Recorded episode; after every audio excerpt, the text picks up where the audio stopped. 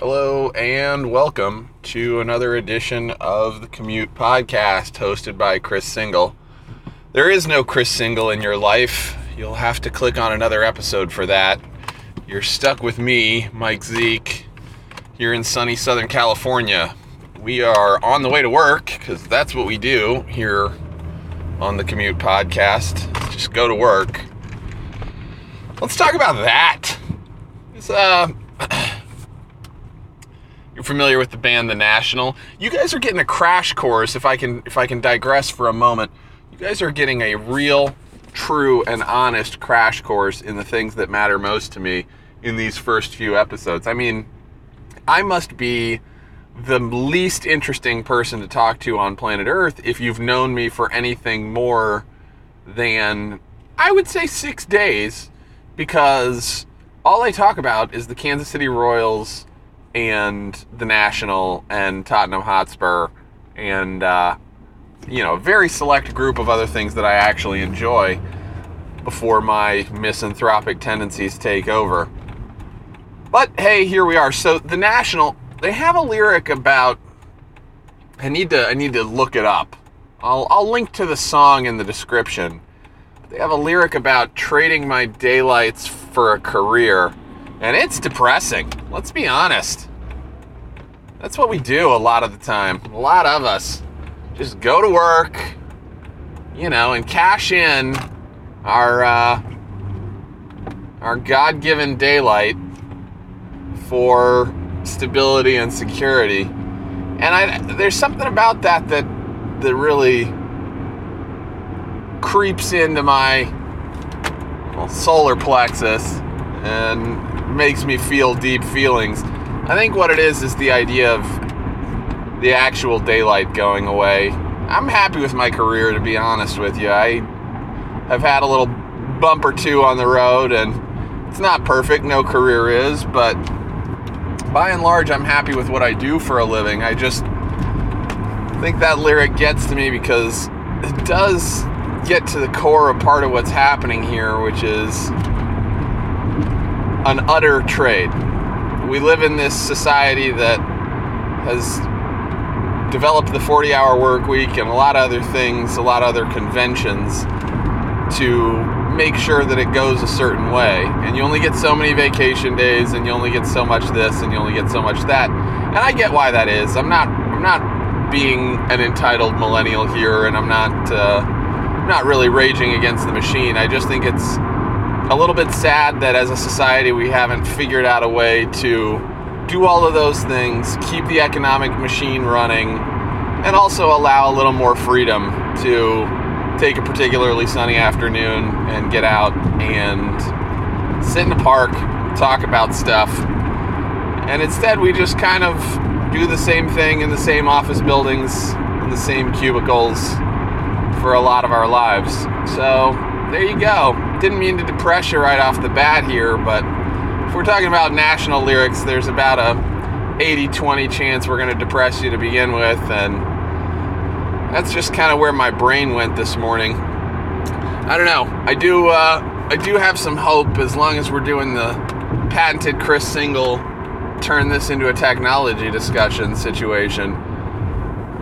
I have some hope that uh, as as we all become a little bit more, as the culture becomes a little bit more Silicon Valley influenced, that we'll uh, we'll get some of that back. I think the tethers of email on our phones and constantly being available have some downsides, but if you if you want to look at it from a hopeful perspective, I think one of the things they do, and it seems like startups in Silicon Valley have sorted this out in a pretty real way, where the rest of America is lagging somewhat behind, is hey man, as long as you get your work done, we're happy for you to do it wherever you want to do it, and and be wherever you need to be. It doesn't mean you don't have to be at the client meeting at 9 a.m. on a Tuesday, but it does mean that after the client meeting, if you've got a cousin in town, you can go get lunch with that person for an hour or two or whatever it may be. Again, I'm speaking from no experience, which frankly is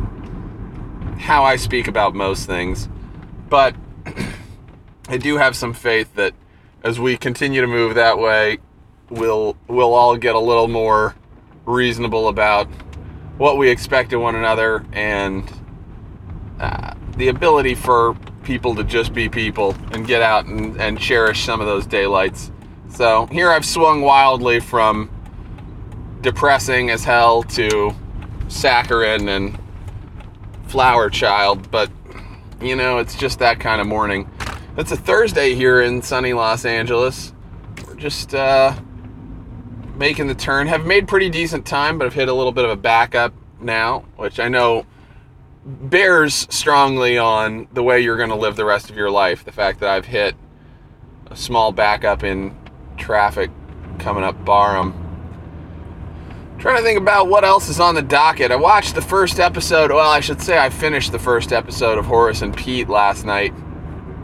If you haven't uh, haven't tuned in, I won't say much about the show except to say it's done by Louis C.K. and uh, Steve Buscemi and some other pretty big name actors, and it's uh, it's all done by Louis. He he wrote it and directed it and produced it, and uh, so and it's free of the system. It's not produced for Netflix. It's not produced for FX or any other traditional outlet. He just sells it episode by episode on his site, and the first episode's five dollars the second episode's two dollars, and every the other eight episodes are three dollars each. So it's uh, it's an interesting business model. He's asking his fans to pay to, to foot the bill entirely as opposed to relying on subscriptions or relying on advertising dollars. He just wants to recoup based on what amount to digital ticket sales, which I find pretty fascinating. It's nice that we are moving into the era of high profile entertainers and really high profile thinkers, I think is where I'm going with this, can hawk their wares and depend upon their fan bases to help them recoup some of the expense of being an artistic person, being a person that creates for a living instead of a person that sells for a living. It's a pretty fascinating time. I think it reflects the promise that we have had about the internet for some time, at least since the beginning of the blog uh, revolution, uh, since the since the dawn of the blogosphere. We've we've all said, you know, from the concept of a citizen journalist to uh, you know, writers being discovered and that sort of thing. We've all said that the internet was going to be this tool whereby anybody could put out whatever it was that they wanted to put out. And in a lot of ways, that's come true, but in a lot of ways, we haven't gotten there yet. And I see this as a pretty big step there in terms of sort of making it a, a safe space for uh, you to sell whatever it is that you sell. You can't, you don't have to abide by anybody else's rules, and uh, you just kind of get to do what you want to do, which is pretty fascinating.